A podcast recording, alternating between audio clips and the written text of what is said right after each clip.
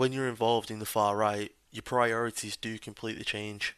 You sort of take the care that you had for your family and change it into caring for the movement. When you get recruited, you're very quickly conditioned to believe that you're a soldier, almost fighting an uphill battle in a war to protect what you love from invasion. These radicalization or recruitment tactics are really powerful. Soldiers' well-being was actually a big part of the reason why I got involved in the far right. I remember when I said this and told people about why I got involved, um, they started replying with things like millions of soldiers died fighting to stop us getting invaded by the Germans.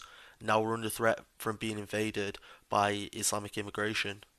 Now I remember how this really fueled my anger because I thought I was letting my family members that fought in the world wars down.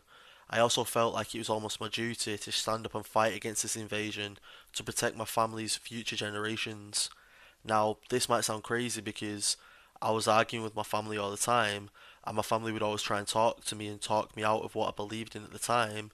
Um, and this would sort of just make me really, really angry uh, because I thought at the time like I was fighting a battle bigger than myself to eventually protect them, and um, I thought eventually they would also come and fight alongside me. It was almost like I thought at the time I was the first one to be brave enough to say anything. Um, however, you know, I, w- I was ultimately wrong. In reality, all those millions of men and women that gave their lives to fight in those world wars died to essentially protect our freedom, and part of our freedom is choice of freedom of religion. If anything, I was letting my family members that did fight in both world wars down by going against what they fought for. You know, I was trying to take that freedom of choice of religion away.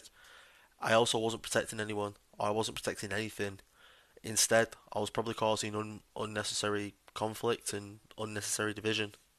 So, if you're listening to this and you're the family member of somebody that's involved in the far right, I'd really encourage you not to have a screaming match with that family member that's involved. This will only make them put a defensive barrier up and not want to communicate with you anymore.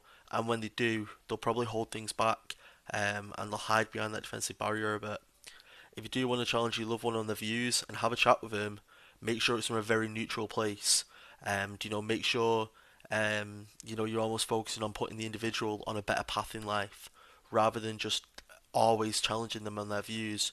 You know, make it about the individual as well. It's also important not to judge your loved one. It's so easy to fall into the trap of the far right. Um, you know, it's so so easy to do.